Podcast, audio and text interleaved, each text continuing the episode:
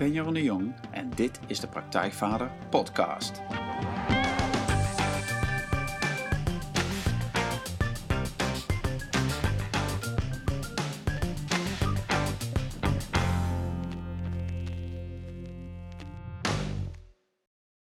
Welkom bij een nieuwe aflevering van de Praktijkvader Podcast. Jeroen hier, goed dat je weer luistert. En vandaag een primeur, want ik heb het eerste duo-interview van de Praktijkvader Podcast. En dat is met Loek van der Lans en Art Luimers van Stichting Koningshart. Nou, uh, Loek, uh, Loek van der Lans is een gedreven man met een fascinatie voor hoe volwassen mannen jongens kunnen helpen bij de overgang naar volwassenheid. En na een carrière van bijna 30 jaar als docent in het VMBO uh, en begeleide coach in leer leerwerktrajecten, besloot hij die fascinatie goed vorm te gaan geven. Hij begon met zijn uh, praktijk De Wildeman en daar ontwikkelde hij voor vader en zoon een intensief vijfdaags programma waarin de jongen wordt opgenomen in de wereld van de volwassen mannen. Vader en zoon leren samen obstakels overwinnen. En het is een praktisch programma waarin onder meer muziek maken, stokvechten, vuur maken, boogschieten en worstelen een plek hebben. Van alles. Um, maar dat was niet, uh, dat was niet genoeg, want uh, Loek wilde meer. En samenwerking met mannen is voor Loek belangrijk, want mannen doen al zoveel alleen. En toen kwam die Art Luimers tegen. Want Art deelt die fascinatie over jongens en mannen. En uh, ook Art um, is bezig uh, hè, met opgroeiende jongens. En is ervan overtuigd dat hoe meer aanwezige en stevige mannen, uh, jongens in hun omgeving tegenkomen, hoe beter. En Art werkt, werkt als jongerenwerker ehm, met een fascinatie voor de kracht van jongens. Hij heeft een lange carrière in de jeugdhulpverlening, kent het ervaringsleren, is teamleider en coach geweest. En doet het nu samen met Loek vanuit Koningshart, het werk voor de jongens. Um, een aantal van die activiteiten, twee zal ik er even uitlichten, daar gaan we het straks ook over hebben in de podcast. Uh, dat is het programma Making of Men, waarin een groep jongens samen met hun vader en andere mannen een weekend optrekt om zo de stap te maken naar de wereld van de volwassen mannen. Nou, wat dat is, daar gaan we het zo over hebben. En ook een prachtig, wat ik zelf heel mooi vind, uh, net zo mooi als dat jongenstraject, is dat Koningshart ook volwassen mannen opleidt tot mentor voor jongens die zelf geen vader of andere volwassen man in de buurt hebben. Nou, uh, daarnaast zijn de mannen ook, ook vader. Uh, Luc is uh, vader van twee kinderen van 15 en 13. Art heeft ook twee kinderen in diezelfde leeftijd, 16 en 14. En eh, dus kennen ze het ook, het vaderschap en het opgroeien van kinderen vanuit hun eigen ervaring. En daar gaan we het gewoon het komende uur over hebben. genoeg stof volgens mij. Welkom mannen. Dankjewel. Dankjewel. Ja, leuk. Leuk dat jullie er zijn. Uh, ik heb ontzettend veel zin in het interview. We kennen elkaar wat langer en wel nou, vaak gesprekken gevoerd hierover. En uh, het is een onderwerp wat mij ook aan het hart gaat. Dus hoog tijd voor mij en eh, ook voor de luisteraars om daar eens even wat meer over te weten te komen. Die overgang van jongen naar man. Wat volwassen mannelijkheid is, hoe belangrijk dat is en hoe we dat vormgeven in onze maatschappij. Maar uh, Loek, als eerste een vraag aan jou. Uh, als aftrap, Kun jij zeggen wat voor jou een volwassen man is? Ja, natuurlijk. Um, voor mij is een, uh, het ideaalbeeld van een volwassen man, dat is een man die um, zichzelf goed kent en weet wat hij te bieden heeft uh, voor zijn omgeving. Dus niet een lonely wolf, maar een, uh, iemand die ook dienstbaar is voor anderen, voor zijn gezin of voor, voor mannen en vrouwen om hem heen. En die ook uh, beslissingen durft te nemen. Eigenlijk uh, gaat het erom dat uh, elke man in mijn beeld ja, gewoon moet weten van waar, waar die voor gekomen is hier op de aarde. En, en dat ook probeert te leven, kort gezegd. Ja, en um, kun je een voorbeeld geven van zo'n man? Um, van een plaatje wat mensen denken, oké, okay, daar moet ik aan denken? Of kun je dat eens even maken? kijken. Nou, de, of ik eigenlijk zeg je van of ik zelf zo'n soort rolmodel heb die daar aan dat beeld voldoet. Nou, misschien mijn, uh, mijn maat Art. Nou, dat is mooi. Vertel eens hoe, hoe Art dat dan, hoe dat voor jou dat. Um, hoe, hij dat vormgeeft? Ja, hoe dat eruit ziet voor jou. Um, nou, kijk, uh, mannen die weten wat ze, waar ze voor staan. Dat, dat is voor, voor, dus geen twijfelaars die, die steeds maar blijven vragen van doe ik dit wel goed. Uh, mannen die snappen van uh, wat ze, waar ze steun kunnen vragen aan anderen. Dus niet alles maar alleen blijven doen. Juist samenwerken, heel belangrijk. Eh, mannen die eh, voor hun gezin zijn. Nou, dat zie ik allemaal terug in, in art. Ja, ja. mooi. En, en, en ehm, die mannen, hè, zoals je het vertelt, maar ook in hoe jullie met je programma zijn bezig zijn, dat, dat suggereert dat die volwassen mannen er ehm, niet altijd geweest zijn, of dat die verdwenen zijn, of dat die er, hè, dat die er meer zouden mogen zijn. Ehm, hoe verschilt wat jij nu schetst van die volwassen man uh, van het, ja eigenlijk, want er zijn allemaal volwassen mannen, hè, overal volwassen mannen, maar waarin, um, ja, waarin is dat nou zo anders? Ja. Of hoe ziet, of misschien kun je een beetje zeggen van, uh, wat is, um, ja, wat is, wat is het oude beeld van volwassen, ja. volwassenheid, zeg maar? Wat dan volgens jou niet, niet klopt of niet fijn is? Of... Nou, voor mij is het. Het is een lastige vraag, want ik moet er eventjes goed over nadenken. Maar voor mij is het zo dat elke man heeft wel iets te leren. Um, en voornamelijk over zichzelf. Want als je jezelf goed kent, dan kun je ook krachtiger gaan staan voor wie je bent en wat je nog te ontwikkelen hebt. En in onze training, waar daar kom je straks nog op terug, daar werken wij met archetypen. En een, van, een daarvan is bijvoorbeeld de krijger. En ik merk aan de mannen die wij opleiden, dat juist die krijgerenergie uh, één ding is waardoor mannen opeens veel daadkrachtiger kunnen zijn. En dat hoor je dan ook terug. Als we ze een week of twee later spreken van, joh, hoe is het nou gegaan thuis? Dan krijgen we te horen van, nou, mevrouw die was er wel blij mee, want uh, nu eindelijk uh, ziet ze een stuk daadkracht in mij. En dat vind ik eigenlijk wel heel mooi. Dus met andere woorden, um, niemand is perfect en het is, het is nooit te laat om jezelf daarin te gaan ontwikkelen als man zijn. Je, blijft ook, je bent ook nooit klaar. Er is geen ideaal manbeeld, er is geen ideale man. Iedereen is goed zoals die is. En je moet het doen met wie je bent. Oké. Okay. Hey, ja, uit. Ja. Daar zijn we nog wel op aan te vullen inderdaad. Van de ideale man bestaat niet. En zo werken we net ook met Koningshart. Ja. Want er is niet uh, het mannenbeeld. Zo van uh, wat vroeger niet goed was en waar we naartoe moeten werken. Uh, maar ik denk wel dat het belangrijk is dat mannen bewust worden van hun man zijn. En wat betekent man zijn in deze tijd? En dat we jongens daar heel weinig ondersteuning in bieden. Op welke manier wil je als jongen nou eigenlijk man zijn? En wat betekent dat voor jou? En welke rolmodellen heb je daarin? En dat we daar jongens aardig alleen in laten. En dat met name dat, het werk is van Koningshart. Uh, niet om ideale mannen te creëren of om uh, mannen te maken zoals nou ja, de vrouw het graag wil of zoals wij mannen dat graag willen. Maar bewust worden van wie je wil zijn. En bewust worden op, op een aantal archetypes en bewust worden op een aantal vlakken in je leven. Hoe, hoe, wil ik staan in, in mijn relaties? Hoe wil ik staan in mijn kracht? Hoe wil ik staan vanuit mijn hart? Hoe wil ik met mijn wijsheid omgaan? dat je dat allemaal weet, uh, weet in te zetten. Ja. ja, want dat is misschien wel goed om dat, dat, dat dan even nog wat verder over te hebben. Van, um, er is dus niet volgens jullie één beeld van, van, van de man, hè, van de ideale man of de beste man of weet ik veel, die bestaat niet. Um, maar dus dat is ook lastig, want dan is er ook niet een duidelijk voorbeeld waar je naartoe werkt. Het is niet één plaatje waar je naartoe werkt. Hè. Dus ook in jullie training of in de training die ik zelf geef, dat geldt dan natuurlijk ook voor. Van, is niet een doel wat bereikt is en dan ben je klaar. Dat zei jij net ook al, Luke, je bent, bent nooit klaar. Maar ondertussen hebben wel onze, onze cultuur of in de maatschappij hebben wel allemaal plaatjes van um, hoe, hoe je als man je zou moeten gedragen of zo. Hè? Voor je gezin zorgen, je moet succesvol zijn, je moet geld verdienen. Of nee, je moet het zo doen. En misschien ook wel in de laatste jaren de laatste decennia, zeg maar, dat mannen meer, uh, als het over vaderschap gaat, meer de verzorgende rol op zich nemen. Dat denk ik, oh, maar ik moet zo en zo gedragen als vader, want als ik mijn kind verzorg, als ik minder ga werken, dan is het goed, zeg maar. Dus dat is, dat is een hoop verwarring, dat is een hoop verschillende plaatjes. En dan zeggen jullie eigenlijk van, ja, maar het is niet één plaatje, um, maar je moet, is het dan dat je zelf dat plaatje moet gaan maken? Of, of hmm. hoe zie je dat? Nou, dat is precies het punt waar we voor, met Koningshart voor staan. We, we hebben ook gezegd van we hebben een, gemeenschap van mannen nodig om jongens te begeleiden. En uh, één man is inderdaad niet genoeg. Eén vader is niet genoeg. Uh, het is juist belangrijk dat al die mannen hun verhaal vertellen. En dat al die mannen zich laten zien. En of dat nou op de voetbalclub is, of de hockeyclub, of bij de, welke sportvereniging of uh, op school is.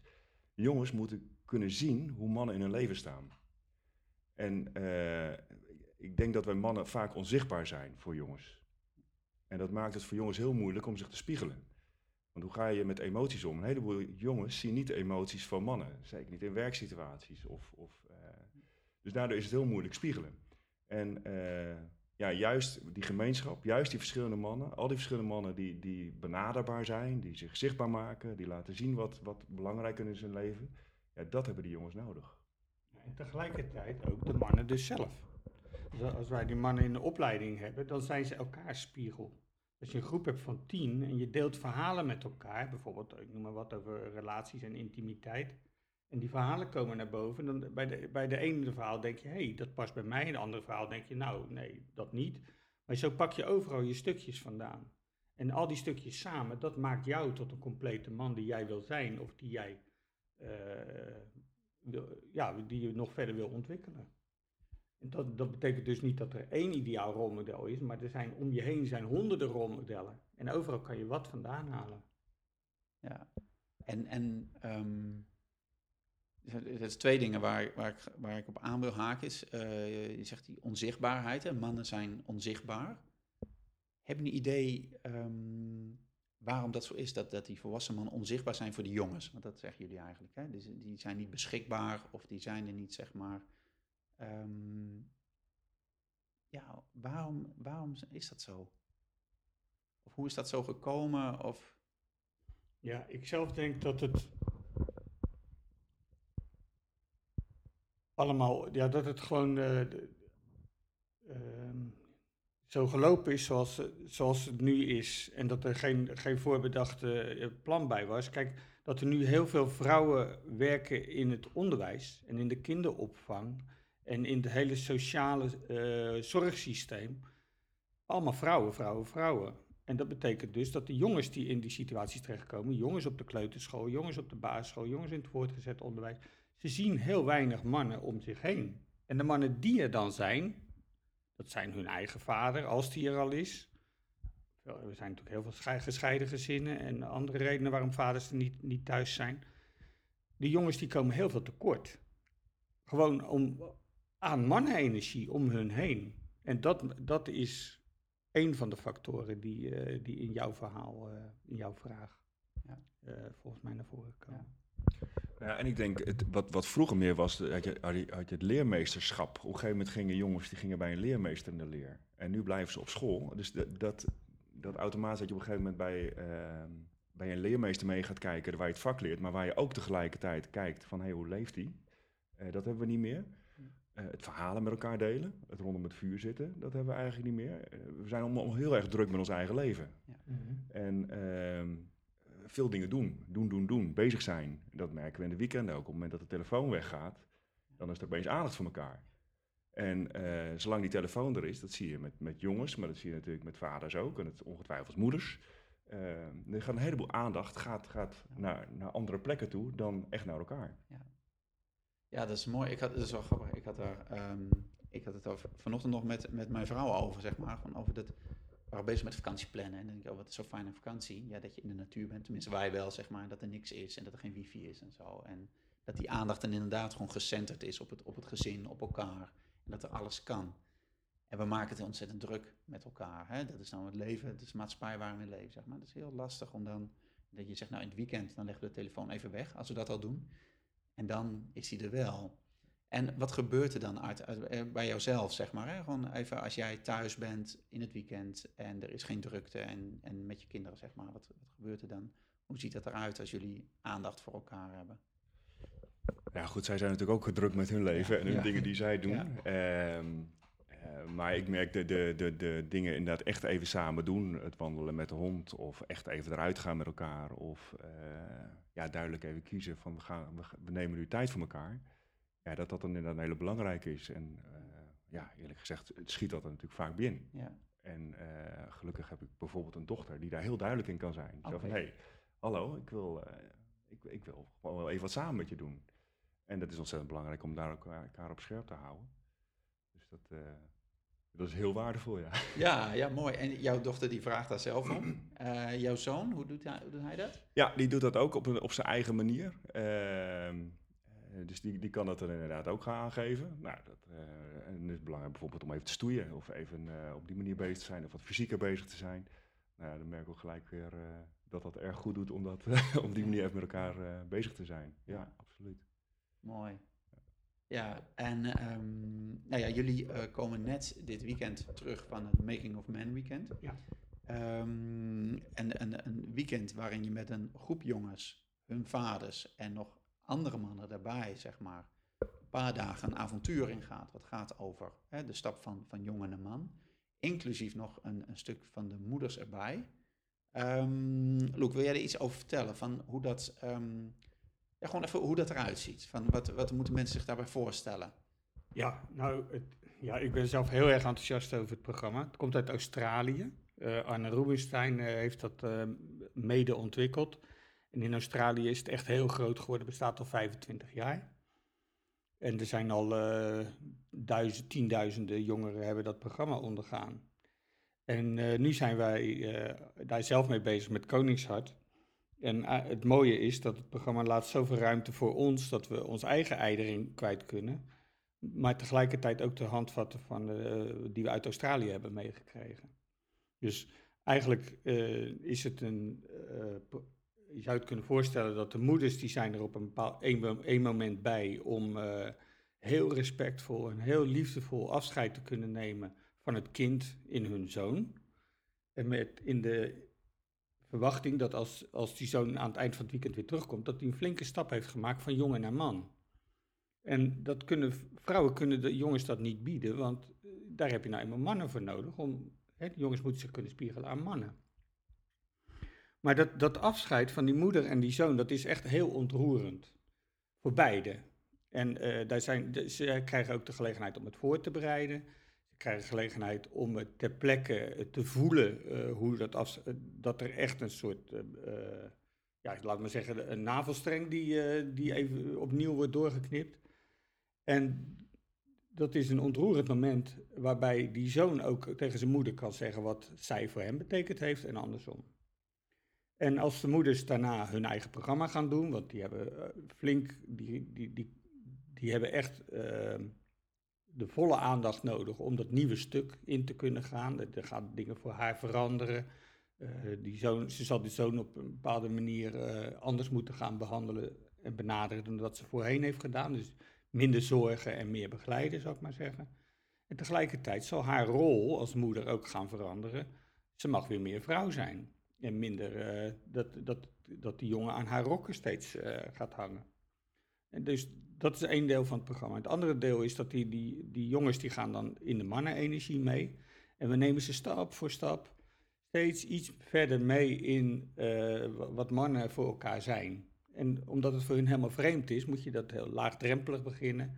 Dus als er een spreekronde is, bijvoorbeeld over hoe was het nou voor hun vader toen hij zelf de leeftijd van zijn zoon had. En voor die andere mannen die wij er rondomheen organiseren. Er zijn trouwens twee keer zoveel mannen als jongens.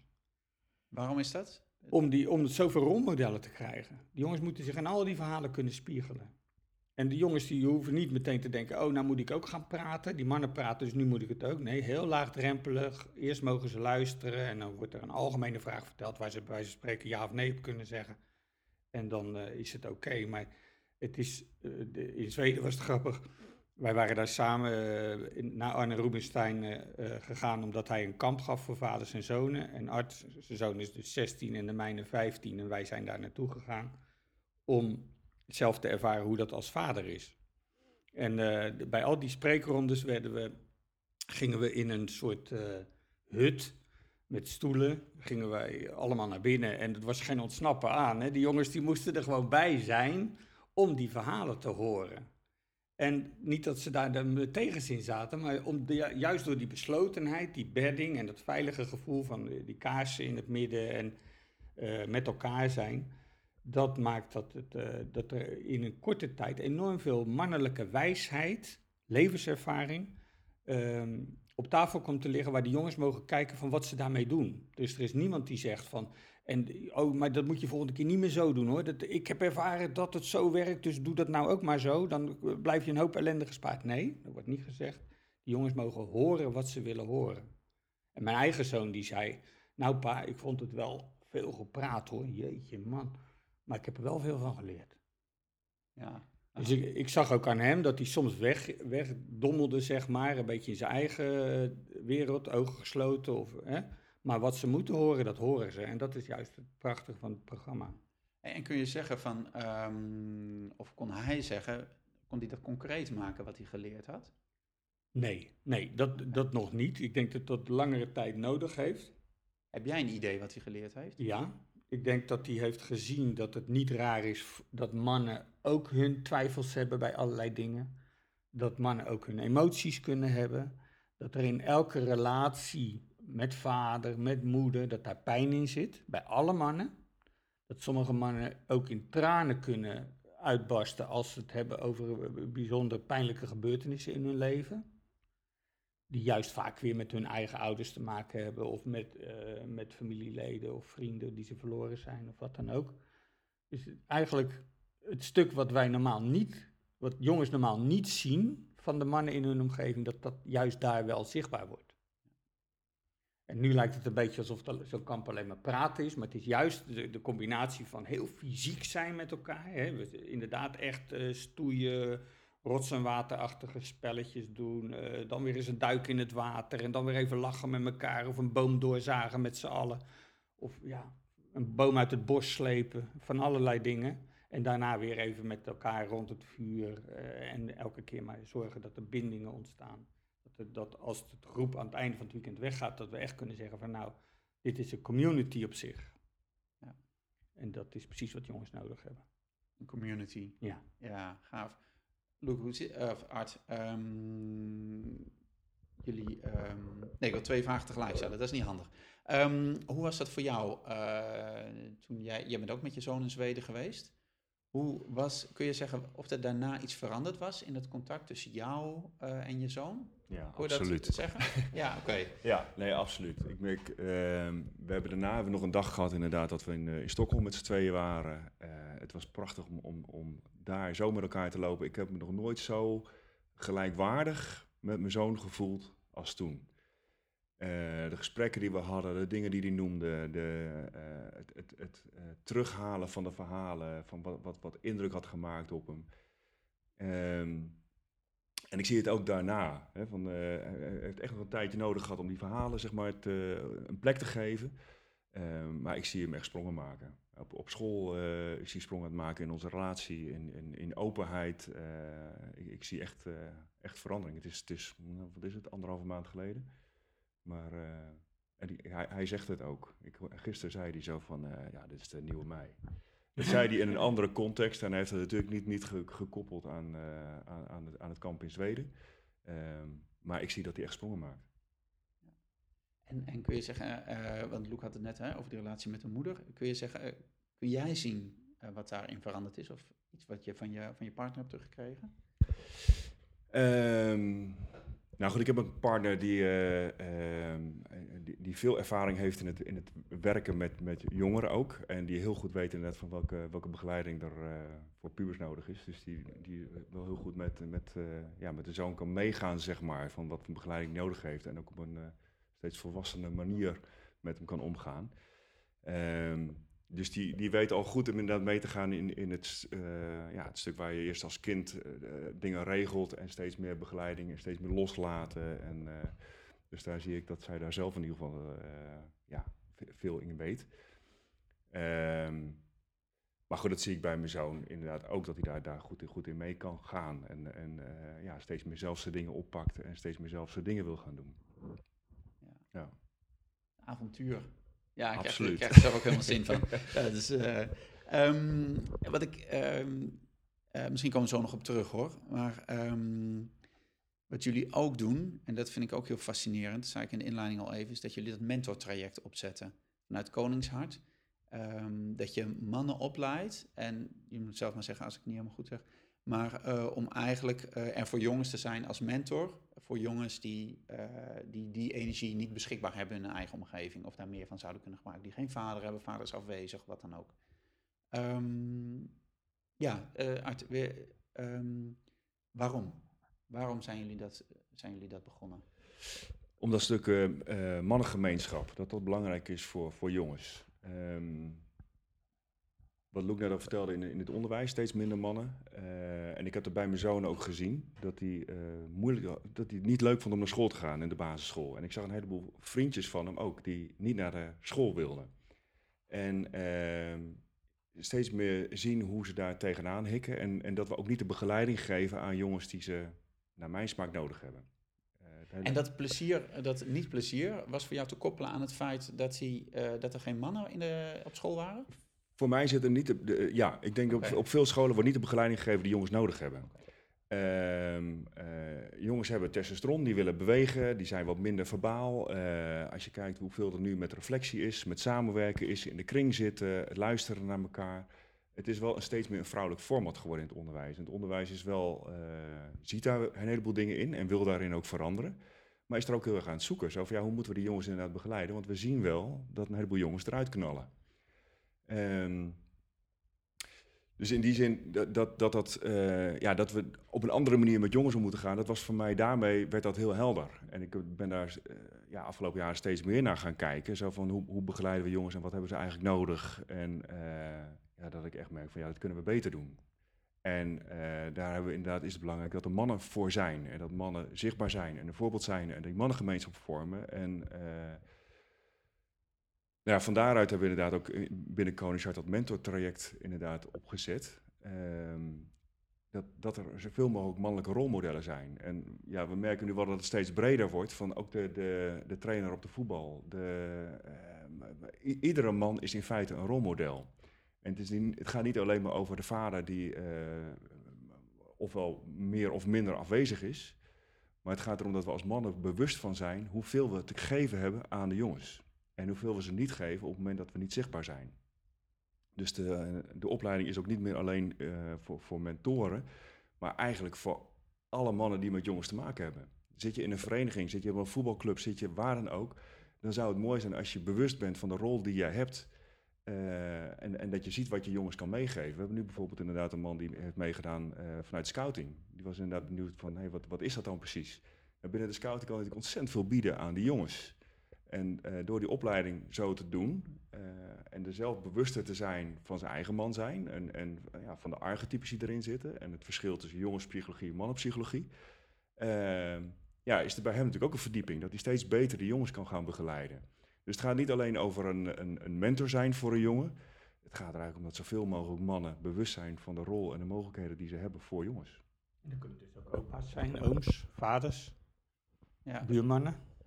Ja, dat is mooi. En je zegt, uh, Luke zei het net ook, die had ook archetypes, maar je zegt ook jongens- en, en mannenpsychologie.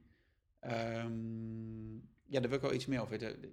Wie, dat, wie daar een antwoord op geeft, mogen jullie zelf kiezen hoor. Maar um, over die, die jongens- en mannenpsychologie. Hè, dat, dat, dat, ja. Ja. ja, vertel maar. Ja, het is grappig als je kijkt echt naar het gedrag van, uh, van jongens en het gedrag van uh, volwassen mannen die waarvan we zeggen van nou die zijn behoorlijk uitgekristalliseerd in hun ontwikkeling, dan zie je daar een behoorlijke discrepantie. Dus als een jongen zegt van nou ik ben het centrum van het universum, de wereld draait om mij, uh, ik ben het allerbelangrijkste, uh, ik, ik, ik de rest kan stikken.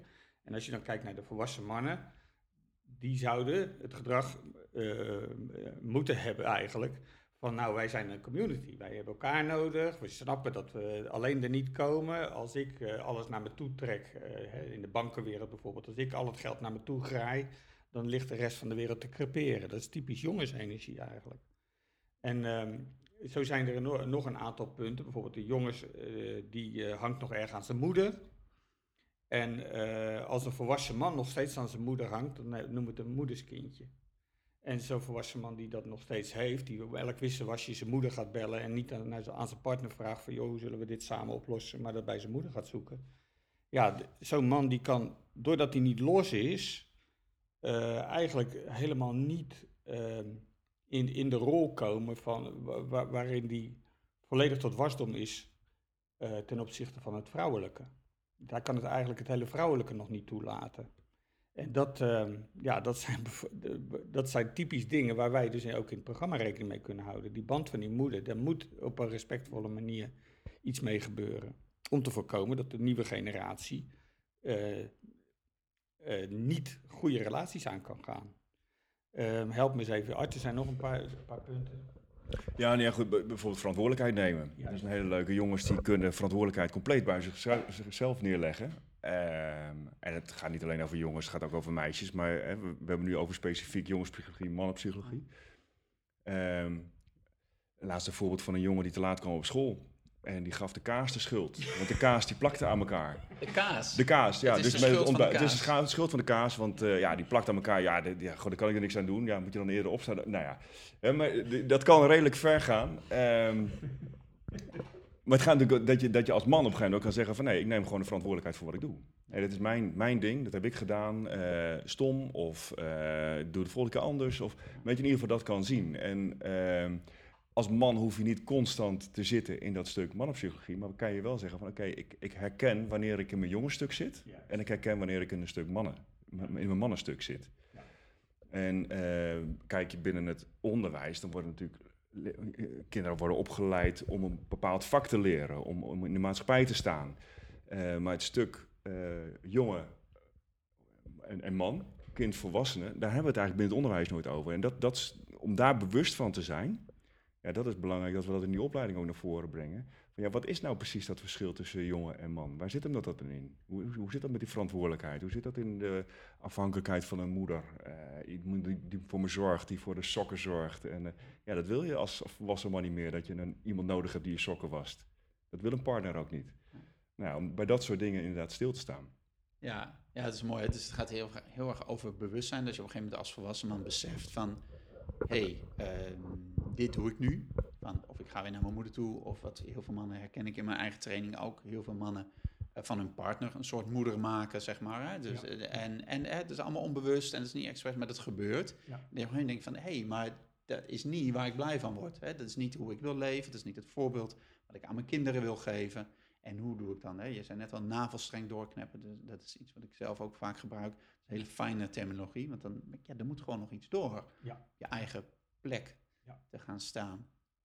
En ehm, ja, wat, en ehm, nou ja, heel praktisch. Want jullie hebben het over jullie doen een training, opleiding, zeg maar. Maar ik ben heel benieuwd van, eh, zitten nu mannen te luisteren? eh, die vinden dit interessant.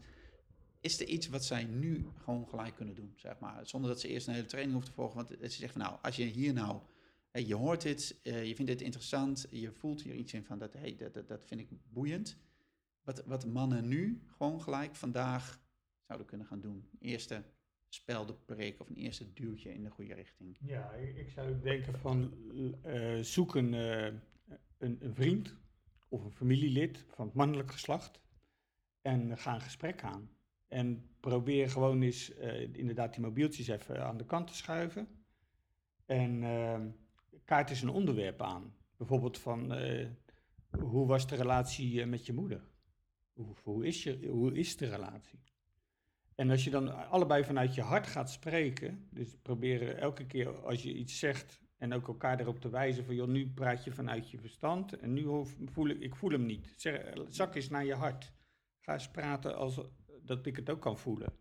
Nou, dan kan je er volgens mij de mooiste gesprekken met elkaar krijgen. En dat, dat, ook dan ben je dus weer heel erg bezig met bewustwording. Door de verhalen van anderen. Ja, Ja, en als je dan kijkt van, van wat kunnen eh, vaders doen, hè, dan denk ik vaders naar hun kinderen. Ja, dan denk ik wees zichtbaar, ga, ga dingen samen doen eh, en, en vertel je verhaal. Vertel, vertel je eigen ding, je emoties, je, je, waar je mee bezig bent, wat je raakt, wat je interessant vindt, wat je hebt meegemaakt. eh, neem daar de tijd voor. En wat een hele interessante is, neem, eh, neem je kinderen mee in je eigen leven. Dus met, eh, met, met, met v- vrienden waar je mee bent. Of, eh, hè, dus, dus neem ze mee naar jouw kring. Juist. Dat is een hele waardevolle. En, eh, en eh, concreet, eh, hoe moet ik me dat voorstellen? Heb je daar een voorbeeld van hoe je dat zelf doet? Of, ehm, Ik heb een. Nou, dat is wel- een, tijd geleden is dat, dus, eh, maar dat vond ik wel een heel mooi voorbeeld. Eh, toen eh, zat ik in, een, in het bestuur van Compadres en daar ging ik op een gegeven moment uit. Nou, dat zijn natuurlijk allemaal mannen. En bij het afscheid had ik die dag ook wat met mijn zoon. Dus we gingen samen met mijn zoon ging ik naar het afscheid dat ik daar, daar wegging. En ik weet nog dat hij daar aanwezig was bij al die mannen als enige jongen. En ja, dat hij dus bij het afscheid aanwezig was. Even bij het eten en daarna wat, wat er werd gezegd over mij, wat ik heb gezegd. Dat we met elkaar in een kring hebben gestaan, dat we op een gegeven moment weg zijn gelopen. eh. en ik weet nog dat het zo'n impact op me heeft gemaakt. eh, om gewoon te zien hoe we daar als mannen met elkaar omgingen. Hoe andere mannen naar mij keken, hoe ik met die andere mannen omging. En, en hoe we op een gegeven moment het afscheid hebben genomen. En eh, ja, het was prachtig hoe we daarna ook in de auto zaten. En dat hij kon, kon noemen inderdaad. Zo van, wauw, nou, dit, eh, dit wist ik niet. Hoe dat Ja. was. En zo, zo hebben natuurlijk mannen zitten misschien met elkaar gaan, gaan ze fietsen. Ik, eh, zondag als ik hier het bos in, eh, in Nijmegen, dan barst het van de mannen die aan het fietsen zijn bijvoorbeeld. Ja, prachtig als daar een jongen tussen fietst. En eh, meegaat en, en hoort wat de gesprekken daar zijn. En soms gaat het ergens over, soms gaat het nergens over. Maar het is fantastisch als ze erbij zijn.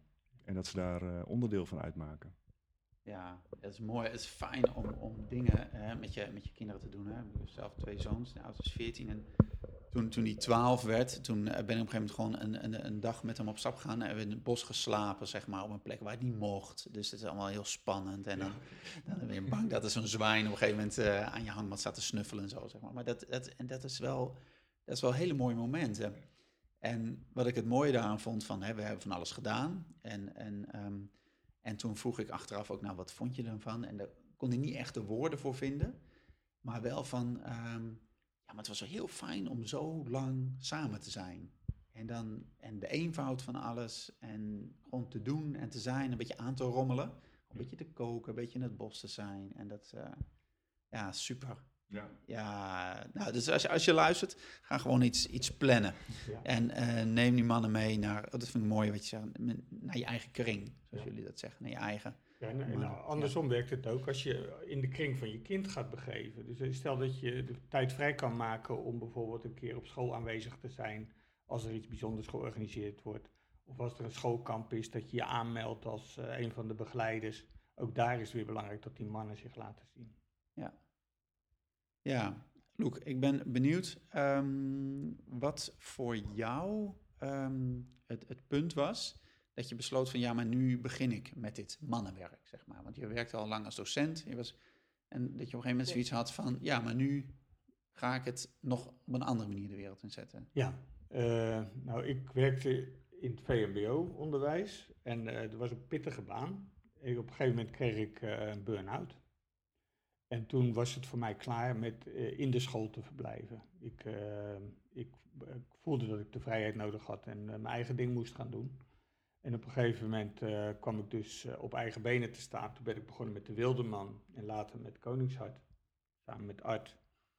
En eh, ja, mijn opleiding, al mijn opleidingen zitten natuurlijk in het stuk van, van, van het jonge, eh, omgaan met jongeren.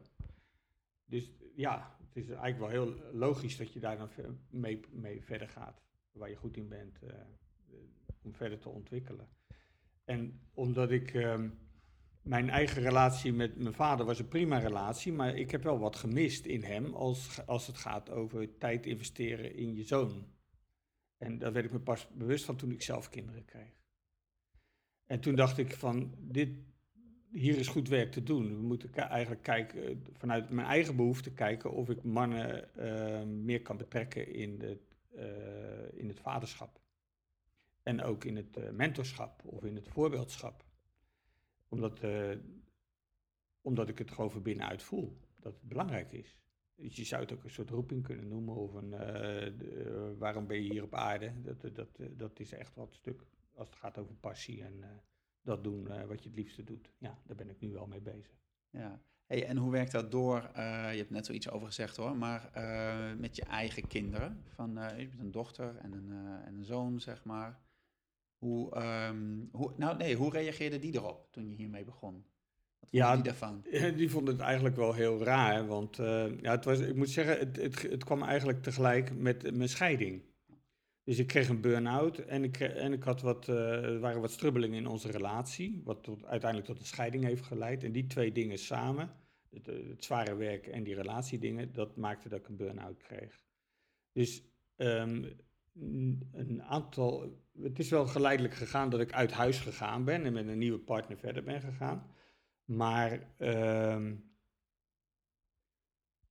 mijn kinderen hebben daar zo'n beetje naar gekeken van nou, wa- wat gebeurt er allemaal? Ze zagen mij veranderen, omdat ik eh, vanuit de rol van docent elke dag met mijn broodtrommeltje op vaste tijden de deur uitging. En op een gegeven moment eh, natuurlijk eigen baas werd en mijn eigen tijd kon indelen. Strubbelingen om eh, geld te, binnen te halen en, en dagelijkse boodschappen te kunnen doen. Dat hebben zij wel vanaf de zijlijn meegemaakt. En daar hebben ze niet altijd over staan juichen. Maar ik heb wel geprobeerd om ze daarbij te betrekken. Dus eh, ook met eh, de wilde man is Thomas ook wel eens mee geweest. eh, samen met andere jongens pijl en boog maken. En als ik werk in de zomer op een camping in Frankrijk, ga ik met ouders en hun kinderen op, op stap. In de, op Lot Lorient. En eh, dan was Thomas er ook bij om mij te assisteren. Nou, dat is ook weer geweldig om dan je eigen zoon bij je te hebben en, en te zien hoe lief hij is voor kinderen. En, eh, en daar ook een soort eh, voorbeeldrol in te hebben. En voor mijn dochter is het vooral heel moeilijk dat ik aan de andere kant van Nederland woon. Maar ehm, ze, ze steunt het wel dat ik dit werk doe. Ze ziet ook van dat, het, dat ik nu bezig ben met de dingen die ik het liefste doe. Ja, ja en, en ehm, hoe doe je, eh, het is mooi dat je dat zegt, dat ze jou ondersteunt. En hoe doe je dat nu zelf naar haar toe, zeg maar? Want hè, jij, jij woont ook aan de andere kant van haar. Dus, Ja, dus ja. hoe doe je dat nu? Van, door wel die vader te zijn die je graag wil zijn? Ja, eh dit is natuurlijk wat lastig omdat ik eh 130 kilometer bij hun vandaan woon. Dus het gaat, we hebben eigenlijk een soort eh weekendafspraak. het ene weekend ben ik bij hun, het andere weekend niet. En eh, als ik er ben, dan eh, vooral met mijn dochter, die is nu 13, die zoekt mij heel erg op en ik haar. En eh, dus we doen heel veel dingen samen. Dus, gisteren was ik toevallig nog, hebben we samen bruisballen gemaakt voor in bad. Weet je wel, daar komt zij dan mee met het, dat ziet ze op YouTube en dat vindt ze geweldig. En dan zorg ik dat de ingrediënten in huis komen. En zij zorgt voor de luchtjes en de kleurtjes. En, en vanavond zit ze in bad, weet je wel. Dus dat is wel grappig. Dat is mooi, dat is het bijna het tegenovergestelde van fikkie stoken en pijlenboog ja, maken. ja, ja, ja, bruisballen maken. Ja. Ja, grappig. Ja, en als ik zo naar je kijk, dan, eh, dan geniet je daar ook heel erg van. Ja, dat is leuk. Ja, tuurlijk, tuurlijk. Kijk, en mijn zoon is 15, die gaat meer zijn eigen gang. En eh, dat hoort ook bij het hele Making of Man weekend. Hij heeft een stap gemaakt en eh, hij moet zijn eigen keuzes gaan maken. Dat betekent automatisch dat hij mij als vader en, en Martine als moeder wat minder vaak nodig heeft. Ja. En meer zijn eigen ritme bepaalt. Ja. Dus eh, die zien we wat minder. Ja. Maar dat is de bedoeling, zoals je zegt. Ja, ja, ja, ja. Loslaten. Ja. Hey, Art, ehm, als het gaat om hè, het werk wat jij, wat jij nu doet, zeg maar, en jij bent ook, net als Loek, een, een, een, veel meer eh, de, het zwaartepunt gaan leggen op die, hè, wat je nu doet met Koningshart en die dingen. Eh, kun je zeggen wat het jou heeft gebracht als mens? Als man, maar gewoon als mens. Ehm, ik denk dat, dat, dat ik dit ben gaan doen, dat het parallel liep wat ik zag bij, eh, bij mijn zoon, dat hij dingen miste, maar dat ik ook eh, bewuster werd dat ik stappen te zetten had voor mezelf als man. En ik denk dat dat eh, een aantal jaar geleden ook, ook parallel is gaan lopen en dat ik zelf ook meer mannen ben gaan opzoeken. Ehm, eh, en ik, ja, dat, dat, dat, dat geeft me natuurlijk ook heel veel. Ja. Dus het is, het is ook natuurlijk een, een, een wisselwerking wat dat betreft. En eh, ja, ik, ben, ik faciliteer steeds meer. Waar ik eerder ook inderdaad voor mezelf ook dingen eh, juist het delen eh, heb gezocht en gemerkt heb hoe belangrijk het was. Ik heb jarenlang in de hulpverlening en in het onderwijs gezeten. Dus ik heb heel veel met vrouwen samengewerkt. Dus ik zat veel onder vrouwen, zeg maar. En dat ik op een gegeven moment merkte, ja, ik, ik, ik heb wel meer mannenenergie om mezelf ook no- om me heen nodig. En meer contact met mannen. En waarom? Kun je dat zeggen? Ehm, ja, dat is nog wel lastig om dat concreet te maken. Want de- de- kijk, mannen en vrouwen is gewoon anders. Ja. Eh, op het moment dat je. eh, ja, dat wordt natuurlijk wel eens vaak gevraagd. maar- En ik blijf dat een hele moeilijke vinden. Van op het moment dat je met mannen onder elkaar bent. eh, er zit een bepaalde herkenning. Soms gaat het ergens over, soms gaat het nergens over. Maar er, er voelt een, een broederschap. Ehm, en dat is op een weer anders dan wanneer daar een vrouw bij komt. Dan gebeurt er gelijk iets anders. En het is allebei gewoon ontzettend waardevol. Ehm, ik weet mijn- mijn, dochter had op een gegeven moment, hebben we daar een keer over gehad. Dat is al een paar jaar geleden. Ehm zo van, ja, wat is dat nou eigenlijk? Dat je zo met die, met die mannen bezig bent daarin. En eh, dat ik toen op een gegeven moment ook een plaatje maakte. Zo van, het zijn eigenlijk twee helften van een bal, van een cirkel. Die, eh, een, een, een, man die, die mag helemaal in zijn rol staan als man. En een vrouw helemaal als vrouw. Ehm, en dan ben je aanvullend op elkaar. Maar dan moet je wel volledig als man in je rol kunnen staan en als vrouw in je rol kunnen staan. En dan, uh, ja, dan heb je die, die aanvulling. Maar wanneer je uh, niet helemaal in je mannenrol staat of helemaal in je vrouwenrol staat, dan gebeurt er ook iets in die cirkel, in, in die aanvulling van elkaar. En dan uh, ook in je relatie gebeuren dan dingen, dat je elkaars rol gaat overnemen. Of, en voor mij voelde het een hele belangrijk, of heb ik gemerkt hoe belangrijk het is om een voeding te halen bij mannen, om van daaruit ook in de relatie met, met, met vrouwen te kunnen staan. Ja. ja, en dat is wel mooi, hè? want het is, dus, daar hebben we het natuurlijk al over gehad. Het is heel moeilijk om te zeggen wat dan precies dat mannelijke is. Maar door je onder mannen te begeven, veel meer zeg maar, komt dat vanzelf een beetje, uh, raak je daar meer mee vertrouwd. Hè? Mm -hmm. Dus denk ook wat jullie met de jongens meegeven, ja, maar veel ervaren. Veel ervaren en luisteren en, en doen met elkaar. En dan komt vanzelf die energie wel een beetje uh, naar boven. En nou, het, het mooie is, dat, dat merk ik ook wel in mijn eigen vadervuurtraining, zijn mannen die vaak voor het eerst dan komen op een plek waar alleen maar mannen zijn en, en we het gaan hebben over de dingen ja, waar het over gaat, gerelateerd aan het vaderschap dan. Zeggen, oh ja, maar het is zo fijn om hier gewoon te zijn. Om gewoon alleen deze energie bij elkaar te zijn en het is echt te hebben over de, de wezenlijke dingen. En dan, oké, en dan ga ik weer naar huis. En dan kom ik weer terug, dan voed ik weer, voed ik mezelf weer en dan ga ik weer naar huis en zo ja, groeien steeds een beetje. Ook mijn eigen ervaring. Um, maar het vraagt wel, want het je hebt natuurlijk, um, want soms op het werk of zo, waar, waar je bent, of waar, dan is het helemaal niet gewoon, uh, zoals Luc net zegt, om vanuit je hart te praten. Hè, dus dat vraagt iets. En ik ben benieuwd van hoe regel je dat, zeg maar. Hè? Van dat, um, dat je een gesprek begint, wat ergens over gaat, wat misschien ook best spannend is soms om bij de koffieautomaat aan je werk te hebben. Zo van, hé, hey, denk je, oh, nou, ik zie daar een collega, daar zou ik wel een gesprek mee willen voeren. Laat ik ze uit mijn hart gaan praten. Maar ja, hey, wie weet, uh, klapt hij dicht of vindt hij me raar? Of uh, hoe doe je dat? Hebben jullie daar een, um, ja, ik wou zeggen een gouden tip, maar, maar hoe, hoe, begin je dat, zeg maar? Hè? Van, hoe, want het gaat ook over kwetsbaar opstellen. Ja, van, precies. Van, ja. precies. Dit, dit, gaat over diepveilige ruimtes. Oké. Okay. Dus uh, je, eigenlijk, uh, als je elkaar volledig vertrouwt, dan kun je open gaan. Als er ergens een twijfel is, of je denkt van wat gebeurt er met deze informatie, dan sluit je je automatisch af.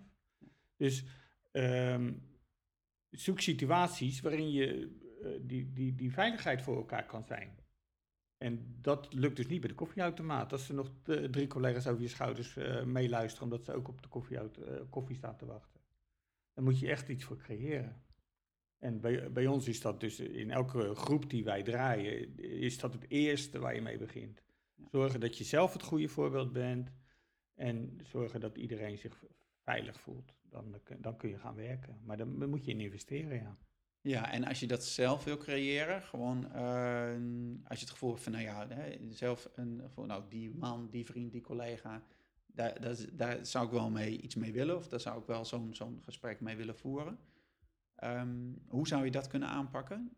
Gaat het dan om, de, om een plek creëren waar, hè, dus niet bij de koffieautomaat, maar misschien even gewoon buiten het werk afspreken? Is dat zo simpel? Ja, zo simpel kan het zijn. En dan, en dan daar wel heel duidelijk over zijn van, joh, ik zou nou graag een gesprek met jou willen hebben, maar ik, wat we hier zeggen, dat blijft tussen ons. Uh, ook al zijn het geen diepe geheimen, maar ik vind het fijn om dat, dat te kunnen zeggen wat, op, wat ik op mijn leven heb.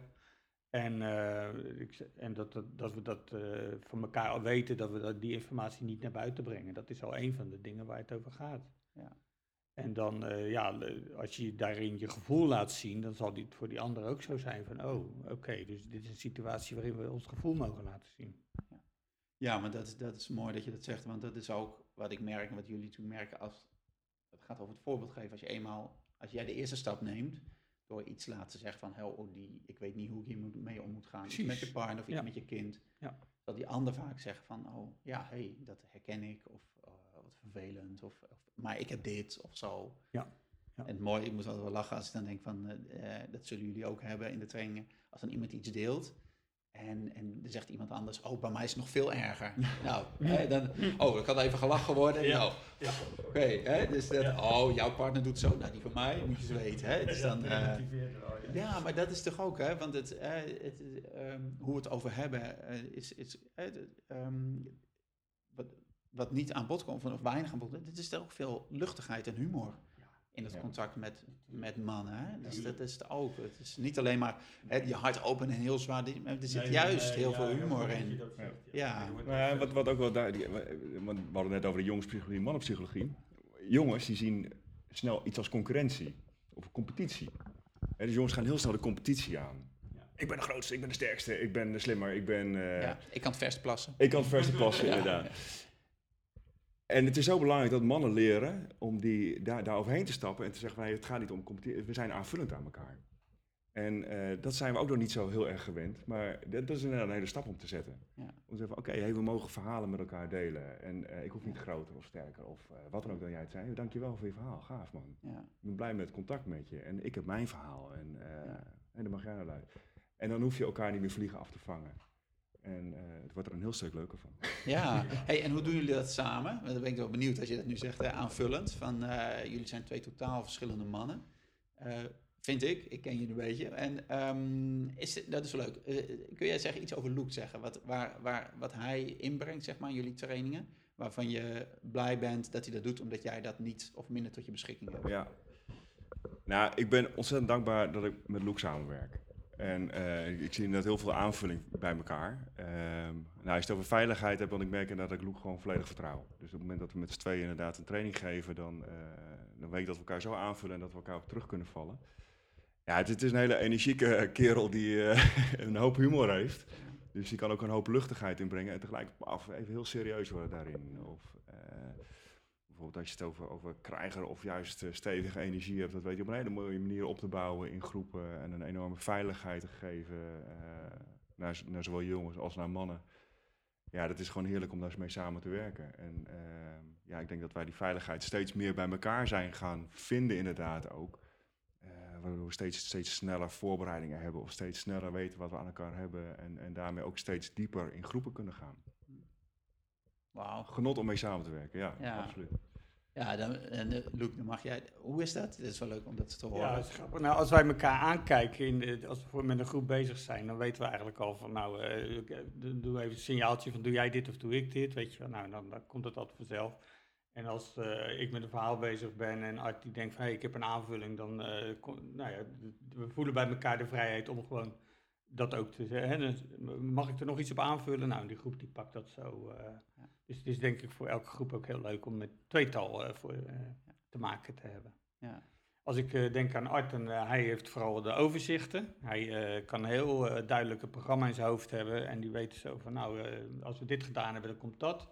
Terwijl ik af en toe nog even mijn papiertje moet kijken. Het zit niet allemaal in mijn hoofd. Ik heb er papier voor nodig.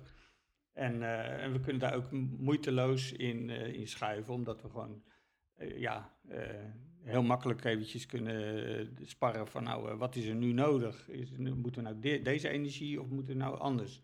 Is, moet er nu gelachen worden of moet er nu bewogen worden? En, eh, is het nu tijd voor muziek of is het nu tijd voor stilte? Ja, zo eh, gaat dat eigenlijk heel eh, gemakkelijk. Geweldig. Ja, leuk. Hey, ik heb nog een paar vragen, wat, wat korte vragen, om ehm, gewoon wat, wat dingen. Want Loek, jij, ehm, jij, nou ja, ik zei er in de inleiding al iets over. Jij bent niet alleen trainer, je doet niet alleen dit, maar je bent ook eh, echt een natuurmens. Jij loopt het bos in en je plukt zo een hele maaltijd bij elkaar. Ja. Dus, ehm, en je bent, eh, je geeft, eh, doe- vuur maken doe jij veel mee. Dus ik ben wel benieuwd. Als jij, wat is jouw, dat is leuk voor mannen om te, om te horen en voor moeders ook die luisteren. Eh, wat is jouw gouden tip om vuur te maken? Je wil een vuurtje maken. Ja, ja. Het is altijd leuk. Ja. En eh, Nou heb ik eigenlijk twee gouden tips. fijn. Ja. Het, het ene is als je eh, hout gaat verzamelen, dan is het droogste hout te vinden wat hangt. Dus niet wat op de bosbodem ligt, maar wat in de bomen is uitgewaaid, doodhout, wat je zo uit de bomen kan trekken zonder schade te, te berokkenen. Dat is altijd droog. En dan eh, de tweede gouden tip is, je moet eh, drie soorten hout hebben. Het ene is als je je duim, eh, je twee duimen en je twee middenvingers tegen elkaar aanhoudt, dan heb je een soort cirkel. En als je die helemaal vult met klein hout, dan heb je genoeg. Dus één handje klein hout. De volgende is, je moet een hout hebben van je, van je vinger tot aan je elleboog. Zeg maar, die lengte. En de dikte is van, van je vinger. En als je daar nou ook een flinke stapel van hebt, laten we zeggen twee handen vol, dan heb je genoeg. En de derde stapel die je moet maken, dat is al het overige hout wat je vindt. De, dikke hout en het dunne hout, eh, of eh, het korte en het lange. En de dikke dingen, die zou je dan nog het beste even kunnen, eh doormidden kunnen hakken.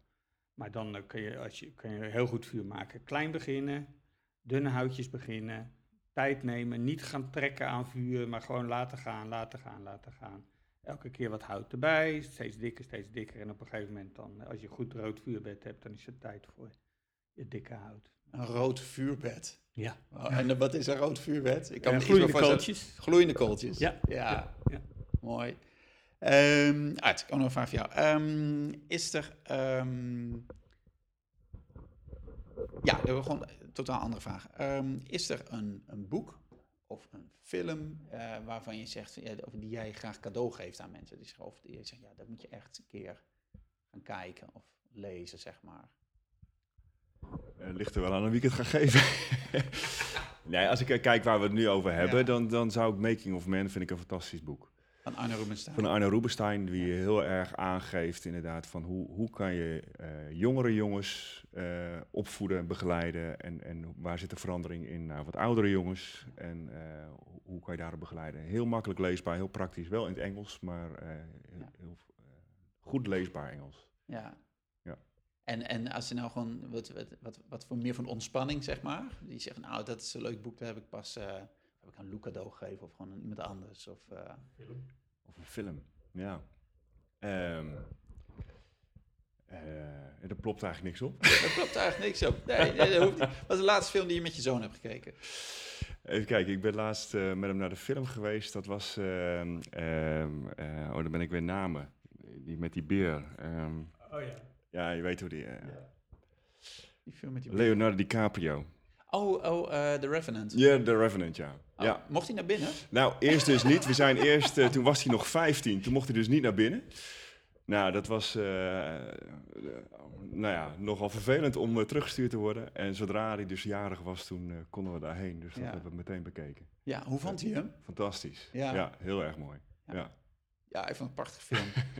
ja, nou, ik werd op een gegeven moment, eh, eh, eh, twee vrienden van mij die gingen en die zeggen, oh, ga je mee? En toen was mijn, eh Noek, die was mijn middelste, die was toen jarig. En ik zeg, ja, kan niet, want Noek is jarig. Zeg, ja, neem hem gewoon mee. Ja, Noek is elf, hè. Die werd toen elf. Ik zeg van, nou, weet je, daar wachten we nog even mee. Maar eh, ja, prachtige film. Ehm aanrader, mooi over mannelijkheid ook. En, en over, Ja, Voor jezelf zorgen. Ja. ja, Ja. ja, heftig. Ehm Loek, vraag aan jou. Dat is de laatste vraag dan. Eh, tenzij jullie zo nog iets willen zeggen, dan mag. Ehm, als jij, eh, nee, als jullie samen, dus vraag voor jullie samen, daar mag je allebei een antwoord op geven. Als jullie een, een billboard ergens zou mo- mogen plaatsen, in Nederland, waar dan ook, eh, kosten maakt niet uit, zeg maar. Waar zou het staan en wat zou erop staan? Het zou staan op de Dam in Amsterdam. Koningshart, mannen voor jongens. Wauw. En dat je daar nog een billboard onder mocht plakken, eh Art, zou, jij, zou je er nog iets onder zetten?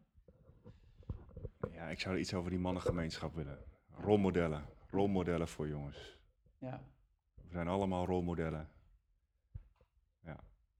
Dat is een aanvulling erop. Ja, mooi. Oké, dan, eh, dan gaan, we, gaan we afronden. Maar niet voordat ik heb gevraagd aan jullie. eh, waar kunnen mensen meer over jullie mooie werk vinden? Eh, koningshart.nl. Eh, prachtige site geworden. Ik ben benieuwd wat jullie ervan vinden. Ja. En eh, dankzij uh, Melle Versteeg, hè, die ook geholpen heeft met eh, de teksten en de vormgeving. En ehm, nou ja, er zit een reactieformulier op. Laat maar weten eh, wat jullie ervan vinden. Misschien leuk dat daar inderdaad ook een, een e-book op staat op die site. Wat mensen inderdaad makkelijk kunnen, eh, kunnen downloaden. Met een hoop informatie over eh, het begeleiden van jongens. Ja, dus dat is allemaal op koningshart.nl. Ja. Nou, super. Mannen, bedankt eh, voor het interview. Graag gedaan. Ja, bedankt. Ja, dit is erg leuk. En ehm, voor jou als luisteraar, eh, leuk dat je er weer was. Ehm, goed dat je geluisterd hebt. En nou ja, zeker dit interview denk ik van deel het met, met mannen in je omgeving. Want dat is eigenlijk, hè, daar gaat het om. Meer verbinding. En, eh, en doe er wat mee. Ga ermee aan de slag met alles wat Art en Luke hier verteld hebben. Uh, de links naar de boeken die ze genoemd hebben en de films, die kunt je vinden op uh, praktijkvader.nl, podcast. Um, dus daar vind je alle info die hier genoemd is. En je kunt je abonneren gratis op deze podcast. Dat weet je inmiddels via iTunes, via Stitcher, als je een, een gratis app, als je een Android-telefoon hebt. En um, deel hem. veel plezier. ga overal mee aan de slag. En maak zo de volgende stap in je vaderschap. Ik zie, hoor, luister je bij de volgende podcast. En uh, die komt snel. Oké, okay, groetjes en heb het goed. Doeg!